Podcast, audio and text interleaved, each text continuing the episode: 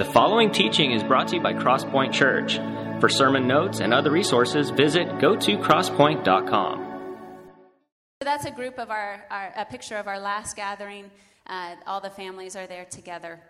Um, again, Germany, Italy, the UK, France, Spain. Those are where those are the places where we have people people serving. Let me focus it down just a little bit more to a local level. We live outside of Barcelona, Spain. And what we do on a local level is varied. Some of it is very direct in our evangelism and, and our sharing of Jesus, and some of it is more community service oriented, kind of like the party that you guys are going to be doing in the next couple weekends at the Vale headquarters. It's more community service and outreach event where the personal relationship is established so that you can form a bridge to share the gospel of Jesus Christ, right? So, some of the things that we have going on. One direct thing is, is training. There are 50 million, you've probably heard this, 50 million Muslims living in Europe. That's a huge number. And the number is increasing. The same week that we came here to the States, a ship with 700, 750, I believe, immigrants and refugees from North Africa sank in the Mediterranean, trying to flee, trying to leave. And the majority of those are coming from Muslim countries. So every day there's more people entering, okay?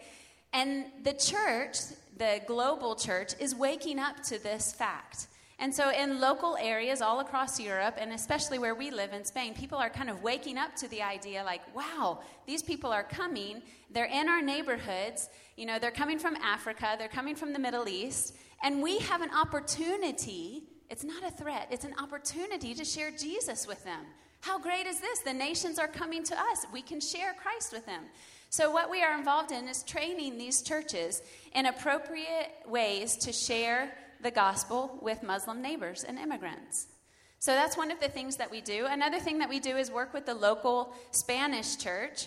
Um, every Tuesday afternoon in Spain, I'm in, in the leadership of a group of people in our local Spanish church who reach out to children, the neighborhood children. We do an after school club, help them with homework, and every Tuesday afternoon, these children who come from about 13 different countries uh, listen to a story from the Bible. Uh, we teach them stories from the Bible, and there's no obvious obligation for them to convert to Christianity or to pray in the name of Jesus or anything, but they're hearing, they're being educated from a biblical point of view on Christian values and Christian ethics. And these children come every Tuesday. Another group that we have in the Spanish church, you'll see that Arabic word, that means, it says mahabba, and that means love. And so there's local believers in our Spanish church who have formed a team to learn how to reach out and to do events and things in their local community. In addition to working with our local Spanish church, we have an association called Mosaico. And Mosaico is um, an association that has different avenues to reach uh, the immigrants and refugees where we live. So, outdoors activities, mountain climbing, caving, um, offering meals to homeless people. During the month of Ramadan, we, we came alongside some local believers from a Muslim background. They had it in their heart to serve their own people, to give meals to those people who don't have families in this special month of Ramadan, which for Muslims is very important. Usually, the whole family is together for that whole month and sharing meals. But people who come as immigrants and refugees, they're very isolated, so they don't have their families. So our local believers wanted to share that time and, and, provide those meals for them. So our association came alongside and did that for them. More recently, uh, on Wednesday nights, you'll see this picture of Martin and the youth playing football. the real football. It's indoor soccer, and every Wednesday afternoon they play together. Um, again, teens and youth who have nothing better to do, trying to keep them out of trouble, trying to keep them off the streets, out of the drug scene, all of that. So they come together and they play um, indoor soccer. And also, another thing that the ladies are doing now is um, a craft workshop. Um, this is a really precious story. I would love to tell you more in detail later, but one of the North African believers came to me and said, I really want to do this for the women. And so she hand selected women that she feels are spiritually sensitive, are seeking answers, but are not believers yet, are not followers of Jesus Christ. But she sees in them that desire and she feels like, yeah, they're close. So she hand selected these women, brought them together in the same room, and we do a craft workshop that comes with a breakfast every morning. And we sit and chat around these crafts that we do about God, about the Bible, about biblical ethics and stories and values, and using this time together to create community. And hopefully, they will belong that will lead to believe in the, in the Father. So that's our association. Uh, I think out of all of these things, the thing that brings us greatest joy is our house church. And um, every Sunday in Spain, in our living room, we have believers and seekers from a Muslim background who gather together to praise and worship Jesus, to pray for each other and with each other, to study the Bible, to share a meal together. And this is what we are calling a house church. Um, it is not as big as Crosspoint. it's in our living room, therefore, it is kind of limited. But uh, it's a precious time. You'll see this picture of the two guys with the mask on. They, they were the most recent guys who were baptized. And each one has a different journey, a different story. And we praise the Lord that we have the opportunity to shepherd them, to lead them, to guide them in their journey towards Jesus. Not all of them who come on Sundays are believers yet. Uh, not all of them have professed faith in Jesus Christ, but there's nothing hidden there. There's nothing uh, in what we do. It's very out in the open. And when they come and when they're there, they know exactly uh, who it is that we are praying to, who it is that, what it is that we're studying in the Word of God. And little by little by little, they, they are journeying closer and closer towards following Jesus. Would you pray with us that more of them would take that step of faith in baptism? And would you join us in perhaps coming and seeing or visiting 50 million Muslims in Europe, guys? Martin and Joanna are not capable to reach everyone.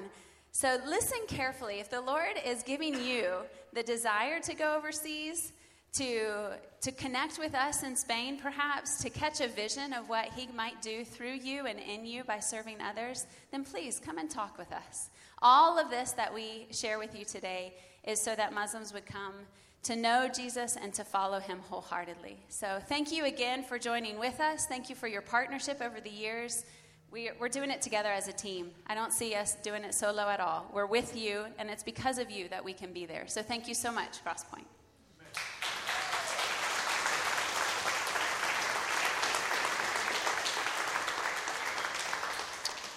I echo that. Thank you. And uh, we are very grateful for your support. Just like what Joanna said, we would not be able to do what God has called us to do if it wasn't for you. So thank you for every prayer you offered, every time you wrote us a note or an email or thought about us, or every dollar you've given. Um, eternal investment is the best investment. And I encourage you to continue to support us. Uh, it's good to be back here with you. It's always exciting to be at Crosspoint. Uh, there are some faces that I recognize, but also there's a lot of new faces, and that's, that's great. Um, I always rejoice in seeing new people at the church. If you're wondering where my accent is from, I'm Lebanese. How many of you know where Lebanon is? Okay, good. Lebanon is famous. We invented war. People know about us because of that.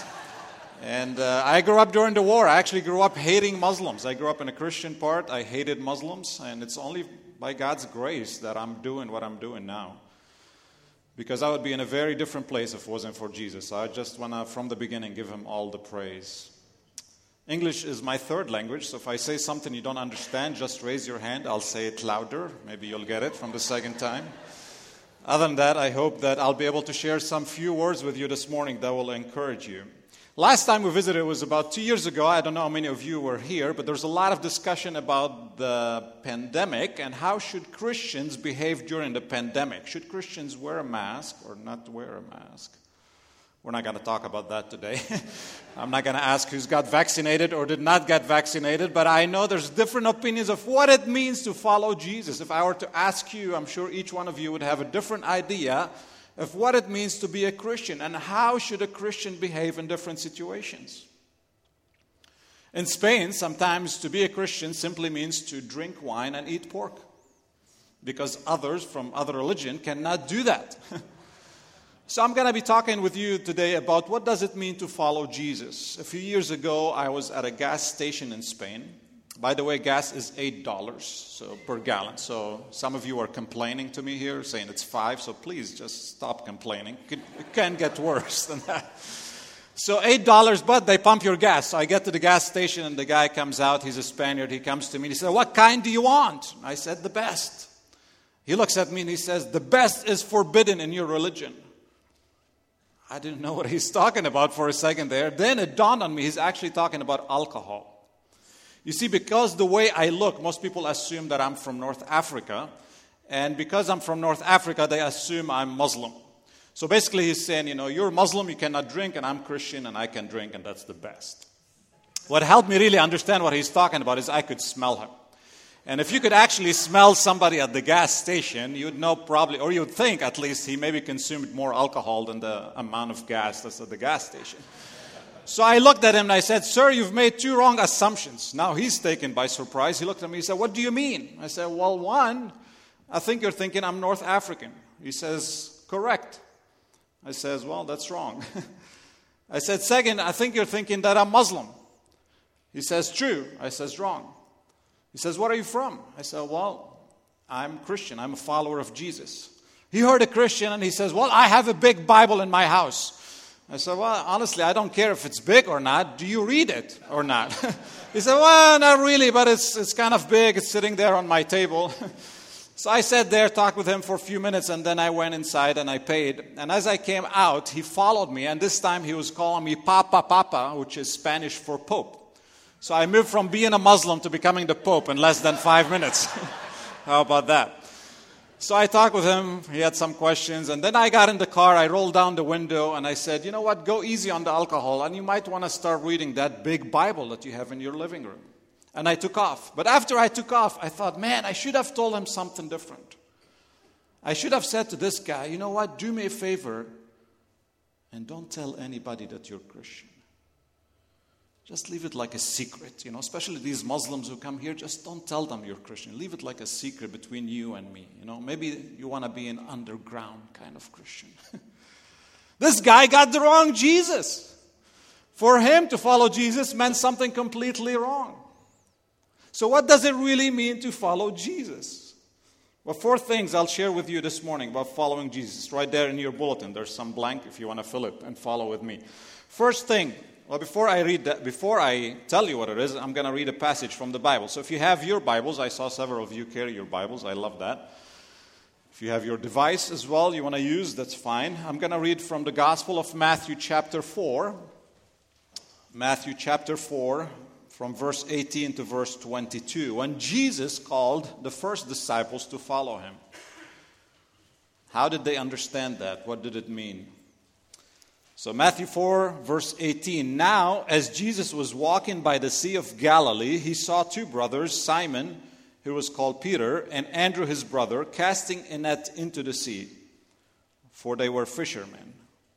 And he said to them, Follow me, and I will make you fishers of men. Immediately, they left their nets and followed him. Going on from there, he saw two other brothers, James, the son of Zebedee, and John his brother in the boat with Zebedee their father, mending their nets, and he called them. Immediately they left the boats and their father and followed him. Amen. So, first point following Jesus means obeying. Following Jesus means obeying Jesus. Now, it's very interesting. The word obedience actually does not exist in Hebrew. I don't know how many of you speak Hebrew, but I think you would agree with me if you speak Hebrew. You know that the word obedience is not there. The, the word that actually used for that is the word shama. Shama is to listen. It's the same in Arabic. Sama is to listen. Obedience is active listening. A mother in the Middle East would say, My son is not listening to my words. Doesn't mean he's deaf, but he's not obeying. He's not putting into practice what she is saying. So if you are listening, listening well, actively listening, then you will be obeying. And that doesn't matter whether you're here or in Spain or Lebanon. What God asks us to do, whether you're a new believer or you've been in the faith for a long time, He's always asking us to live a life of obedience. Good obedience, true obedience happens right away. That's a good quality obedience. Parents, you might agree with me. If you ask your kids to do something, if you tell them to clean the room and say, Yeah, yeah, we'll do it later, what's going to happen? They're not going to do it. Yeah, you're shaking your heads. You know that, right? it's not going to happen. But the ones who really want to obey, they will obey right away. There's one word here that gets repeated twice. Which word? Immediately. What does immediately mean? Immediately. Very good. Now. Right away. You know, when I first went to Spain 15 years ago, didn't speak a word of Spanish. And one of the first words that I learned is the word mañana. Mañana means tomorrow, they said. Oh, good, fair enough. Well, a few days after that, we had a problem with one of our doors, so I called the carpenter, and he came, knocked on the door, went in, looked at the door, and then he says, No tengo herramientas, vuelvo mañana. Well, I understood two words. Herramientas means tools, and mañana is tomorrow. So he's saying, I don't have tools, I'll come back tomorrow. I said, Oh, good, no problem. My dad is a carpenter. When I went to work with him, we usually show up at 6 o'clock in the morning. So I thought maybe he's like my dad. So at 6 o'clock, I was ready, waiting for him to knock on the door. Well, he didn't knock on the door at 6 o'clock. 7 o'clock, nothing. 8, nothing. 9, nothing. 12, nothing. 5 in the afternoon, nothing. The whole day is gone. He didn't show up. Second day, nothing. Third day, nothing. Fourth day, nothing. Fifth day, the guy knocks on the door, open the door, he walks in, hola, he goes to fix the door. He's like, hey, what happened? He's like, what do you mean? I said, well, you didn't show up. I said, he said, I told you mañana. So, oh, okay, mañana doesn't mean tomorrow. mañana means not now, not today, okay? Mañana means the future. That's what mañana means.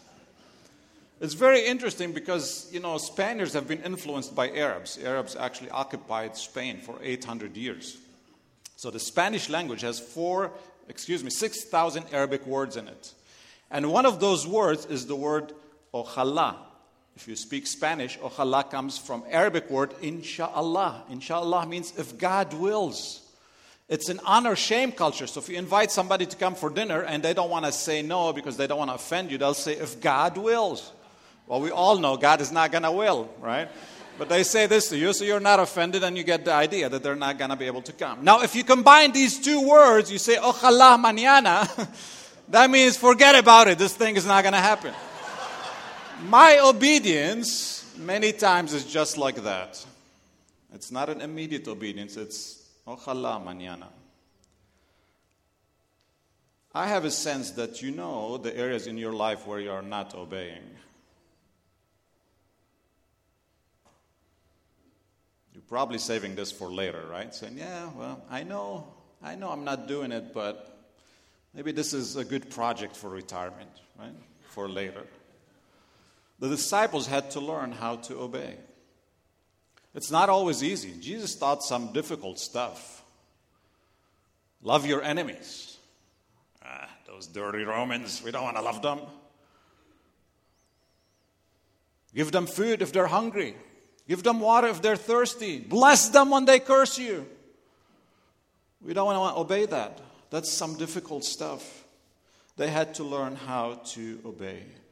I think as Christians, sometimes we become very good at finding excuses for not obeying, or sometimes finding some other religious activities to do instead of obeying.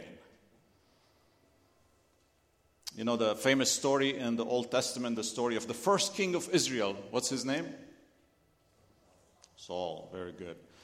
He's a tall, nice king, and God commanded him to go and wipe out the Amalekites. He says, You wipe them out, you kill all the animals. And then he went to do that, but he kept the king and a lot of animals. And Samuel went to see Saul, and, and Saul said to him, Hey, I carried everything that the Lord has commanded. And Samuel said, well, what, what is this bleating of the sheep in my ear and the lowing of the oxen that I'm hearing? He's like, Well, you know, well, I saved some of the best animals to bring and sacrifice to the Lord. Sacrifice is a beautiful act of worship. And Samuel said to him, The Lord has rejected you. You're not obedient. He says, To obey is better than to sacrifice.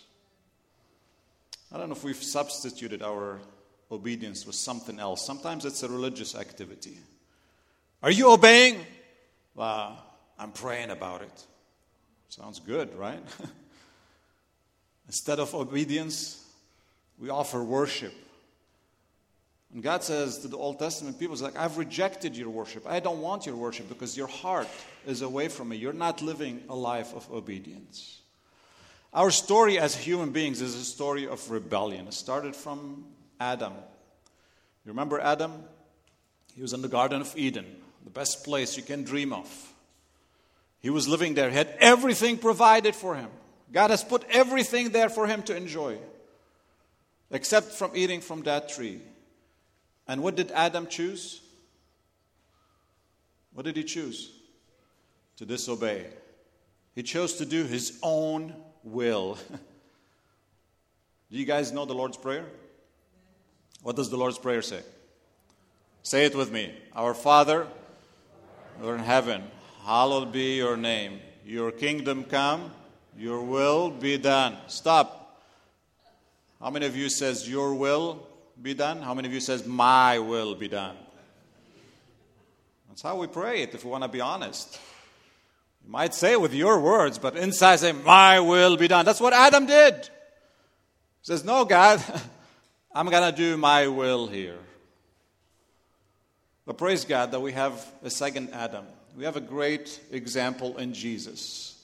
Thousands of years later, in a different garden, in the Garden of Gethsemane, few hours before facing the most horrible death, the death on the cross, knowing all the pain that he's about to endure, he says, Let your will be done and not mine. And by his obedience, we have obtained salvation. We've been made righteous by his obedience. Romans 5:19 it says for as by one man's disobedience many were made sinners talking about Adam. So by the obedience of one of the second Adam uh, many will be made righteous. Jesus, although being the perfect Son, the Bible says he learned how to obey through suffering. How's your obedience? If you were to rate it from 1 to 10, you don't have to tell me, you can tell Pastor Steve. But are we will we be called the children of obedience. Peter calls the believers children of obedience. And that's my prayer that you will be as well children of obedience. So that's the first one. What is the first one? Following Jesus means obeying him. Ready for the second one? Following Jesus means staying behind Jesus. Staying behind Jesus. The word that Jesus used here when he called the disciples is the Greek word opiso. Basically, it means come behind, come after, follow after me. What simply means that Jesus goes first and then we go after him. Sounds very simple, right? But the tendency is to switch that order, you know. So we start him, he go, Jesus going first, but then little by little we become very comfortable and we move ahead of him, and all of a sudden he's going after us. Following Jesus means staying behind Jesus. But he's too slow for us right? When I'm walking with the family, my tendency is always to go first. Sometimes there's like 30 feet between us. I'm always running. I always want to go first. And the tendency in ministry as well for me is to just go fast. He's too slow for us.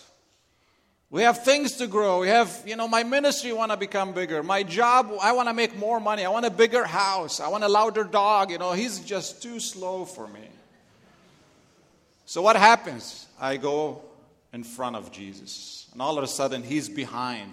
And it becomes all about me. Now, Jesus, you come bless my work. You come bless my project. You come look at my ministry, bless my ministry. And you know what? When I'm doing that, when I go ahead of Jesus, honestly, I'm just very stressed. I'm discouraged. I'm tired. I'm grumpy. You don't want to be around me. But when I'm following him, I have peace in my heart. I can be at ease because I know he's the one going in the front. I know he's the one who's taking care of this. It doesn't matter what the task is. It doesn't matter how challenging, how demanding. It doesn't matter how much money I need to raise and how much resources I need. If he's in it, I have peace in my heart. If God orders the pizza, he will pay for it. You know what I mean? It doesn't matter how expensive it is. If it's His, He will take care of it. If it's $10 or $10 billion, if it's His, He will pay for it. I just need to make sure that He's the one that ordered the pizza. That's my job. you know, the disciples, when they followed Jesus at the beginning, what we read here in this passage, they did great. But later on in the journey, they were tempted many times to actually move ahead of him. Peter, who just left the net and followed him, later on in his in the journey, you know, there were times when he wanted to push his own agenda on Jesus. I'll give you one quick example in Matthew chapter 16. It's a turning point in the life of Jesus because when they got to a place called the Caesarea of Philippi, the Bible says from there on, Jesus began to speak more clearly about his death. He says, The Son of Man is going to die. And Peter did not like that. Says Peter came to Jesus and he says, You are not going to die. Nobody's interested in a dead Messiah. This is not going to happen. Now you follow my plan, Jesus. You're not going to the cross. Jesus was harsh with him. He says, Get behind me, Satan, for you're not mindful of the things of God, the things of men. That's what happened. These other two brothers, John and James, they left and they followed. But later on, also, they were tempted to, you know, they became very comfortable with Jesus. Like, hey, Jesus, now let us be in charge. Let us be in the driver's seat. When they went to a Samaritan town in Luke chapter 19, they preached the gospel. The Samaritans rejected them. So they came to Jesus. John and James came to Jesus. Hey, Jesus, we have a great idea. Now you watch us do this.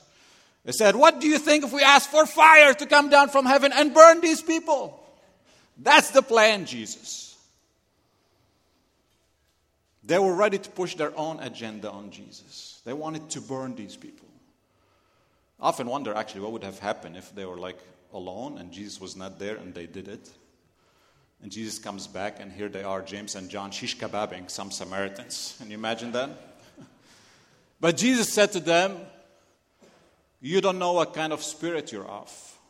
For the Son of Man did not come to destroy man's life, but to save them. Get behind me.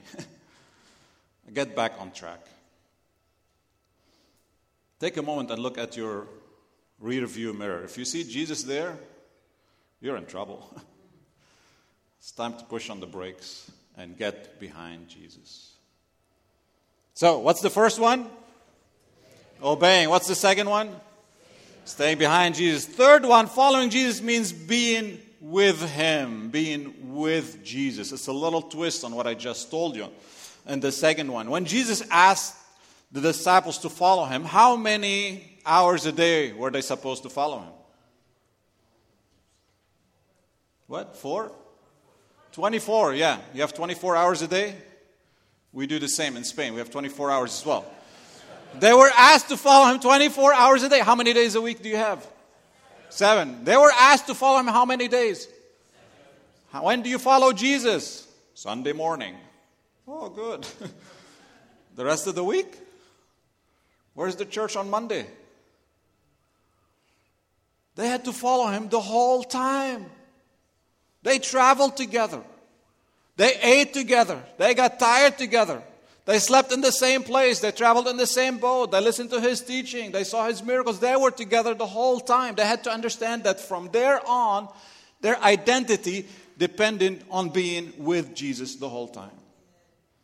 Mark 3:14. I love how Mark says it. He says he called 12 to be with him and to send them out to do some work every once in a while.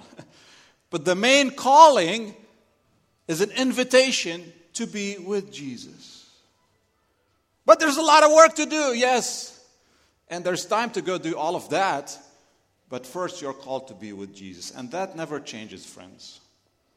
Your assignment changes. The disciples had different assignments. Jesus sometimes sent them to the village, sometimes he asked them to do something else, to look for food, to talk to the people. Their assignment changed, but their calling never changed. And we are all called first to be with Jesus. And that's what should give you your identity.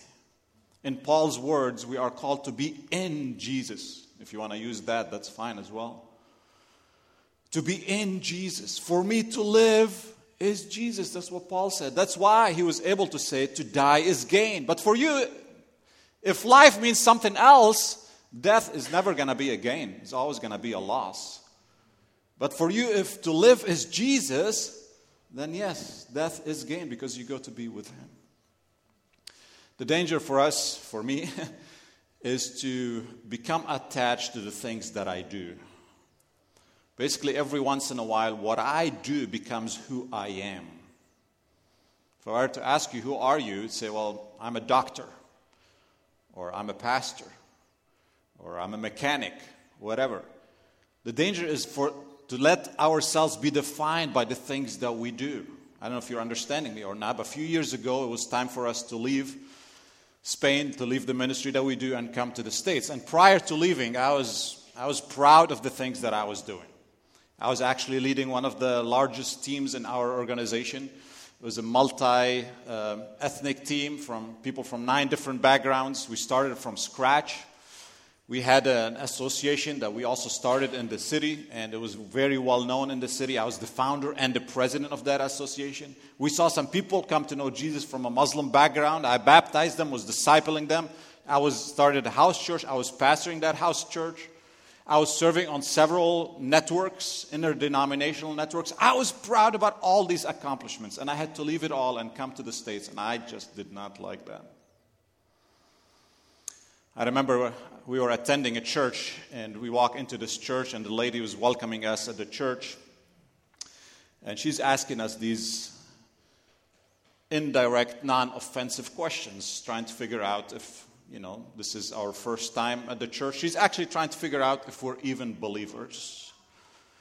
And for me, that did not sit well. For me, that felt like as if somebody's asking if Paul is a Christian. So I decided I want to play a missionary card on her. So I said, Yes, of course you haven't seen us around because we are missionaries in Spain. So she heard Spain and she's like, Oh, hola. I said, Well, hola to you. and then she told me one story. She said, Well, my son, you know, went to Costa Rica last summer. They were there for six days and they planted 10 churches. How many have you planted? Well, there goes my missionary card, right? like, uh, okay, ¿dónde está el baño? Where's the bathroom? and then I was back at that church later on, another Sunday, and the pastor actually asked me to preach, and I was preaching at that Sunday, and it's a good sized church, and I was enjoying that moment. And afterwards, there's a line of people who came to talk to me. And I was there shaking their hands and enjoying that. And then I heard this soft voice that came to me and says, Martin, you're so happy this Sunday, but last Sunday you were not happy. Why? And that put me on a journey of rediscovering who I am in Jesus. And God would come to me and say, Martin, you are not the team leader. You are not the pastor.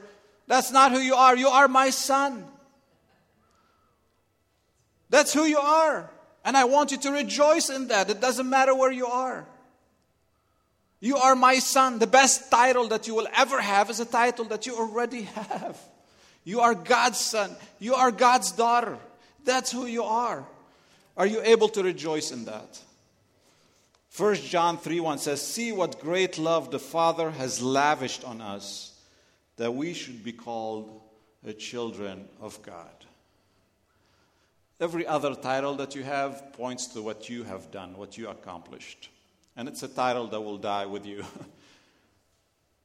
but the title son puts us all on the same level. We are sons and daughters, and it points to the work that God has given us.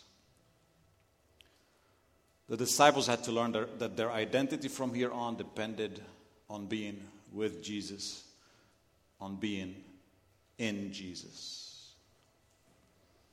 So, what's the first one? See if you're following me. First one is obeying. Second one is staying behind Jesus. Third one, staying with Him, being with Him. Ready for a fourth one? I'm going to do it anyhow. So, last one is sacrificing. Following Jesus means sacrificing. You know, it's very interesting to see what the disciples had to leave behind when they decided to follow Jesus. What did Andrew and Peter leave behind? Huh? The net. They left the net. You probably say, What's the big deal, right? Stinky fishy net. Who cares about it? Well, what did the net mean to them? For me, fishing is a hobby. If I catch something, yeah. If I don't catch something, eh.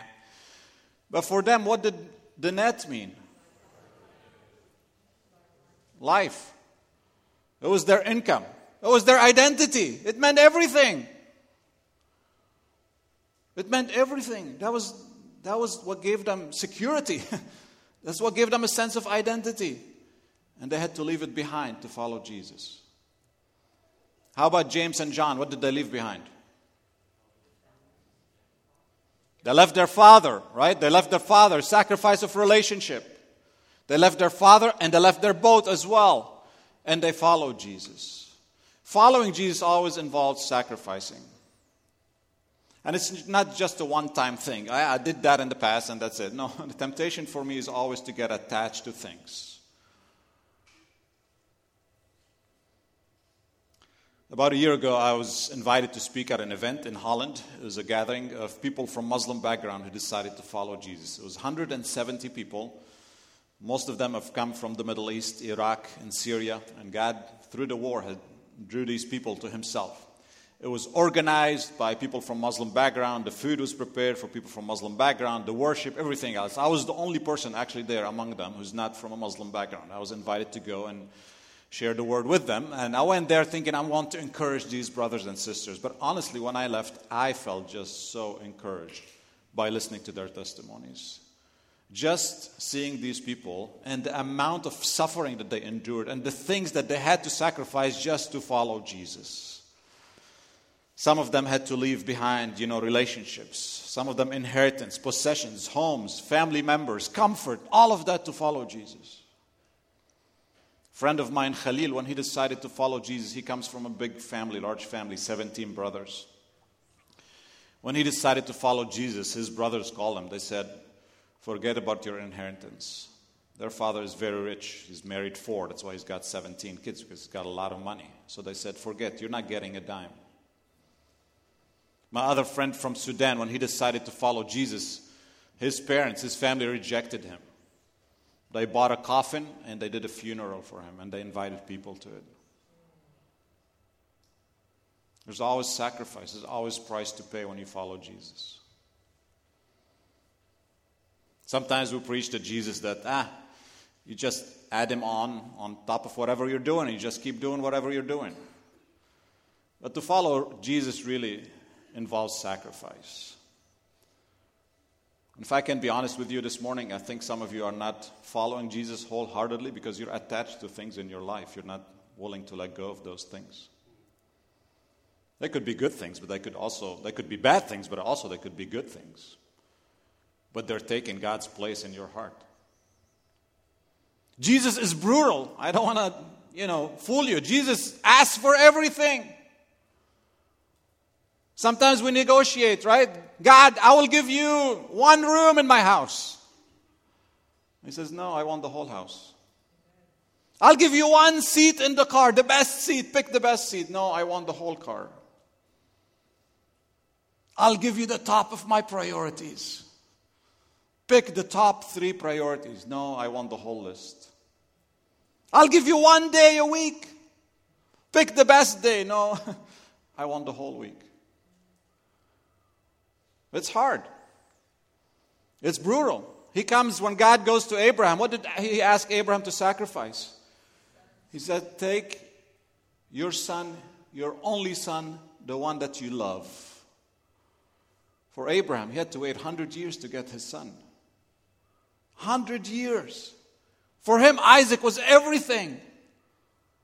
His whole hope was attached on, on Isaac, was built on Isaac. And God says, Take your son, and offer him as a burnt offering. You know what surprised me about the story is that God did not stop him when he woke up early in the morning and he's ready to go do this.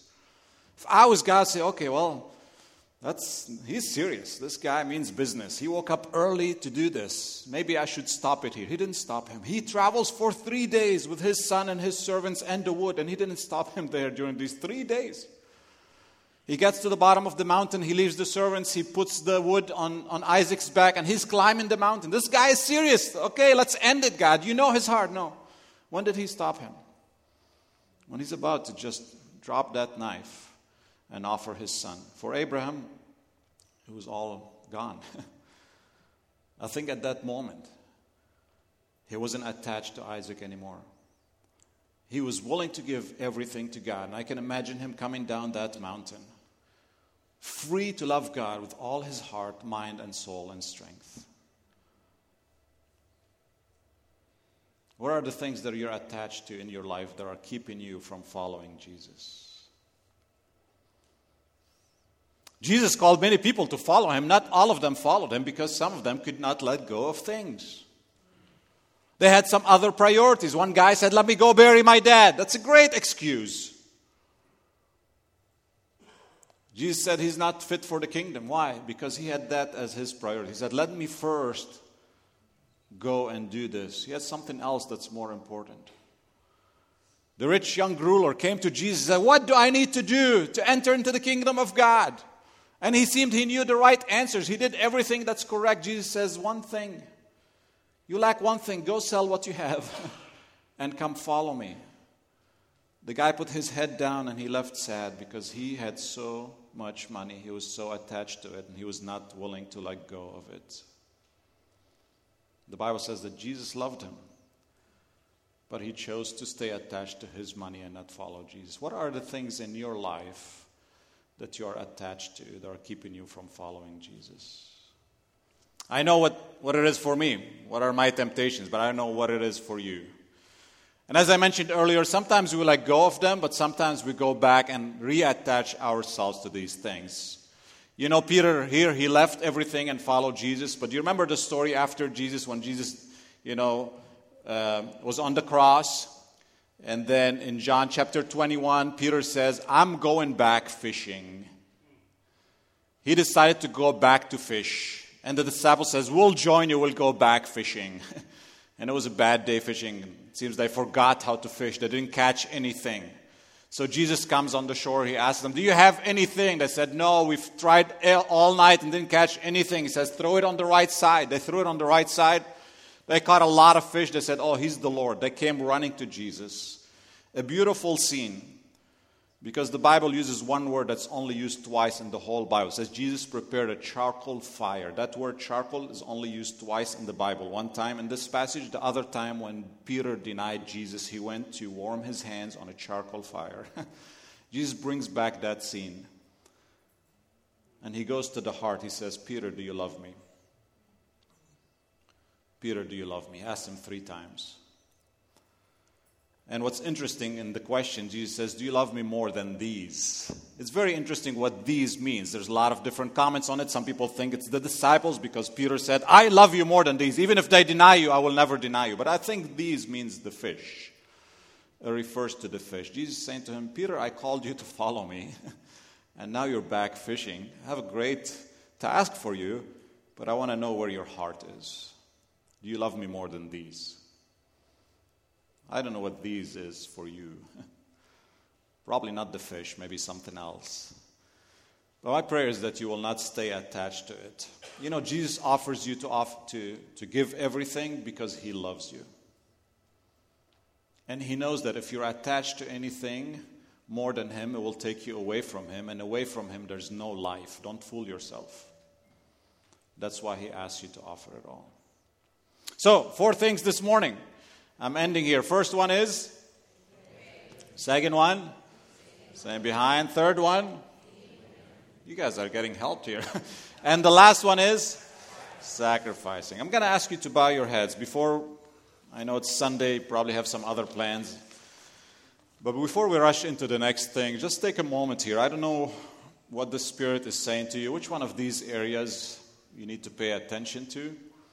But before you move into the next thing, just take a moment here and let the Holy Spirit speak to you for a second. Maybe you're not living a life of obedience.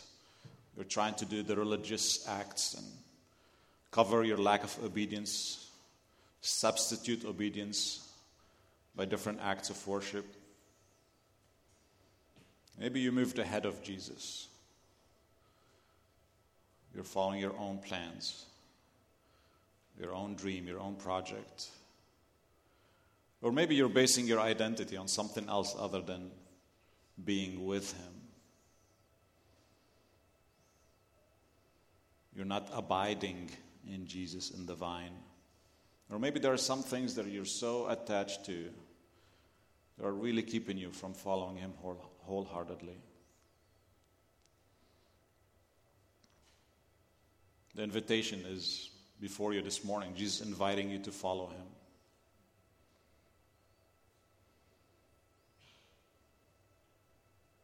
It's your decision, your choice. Just trust that you would respond to whatever the Spirit is saying to you.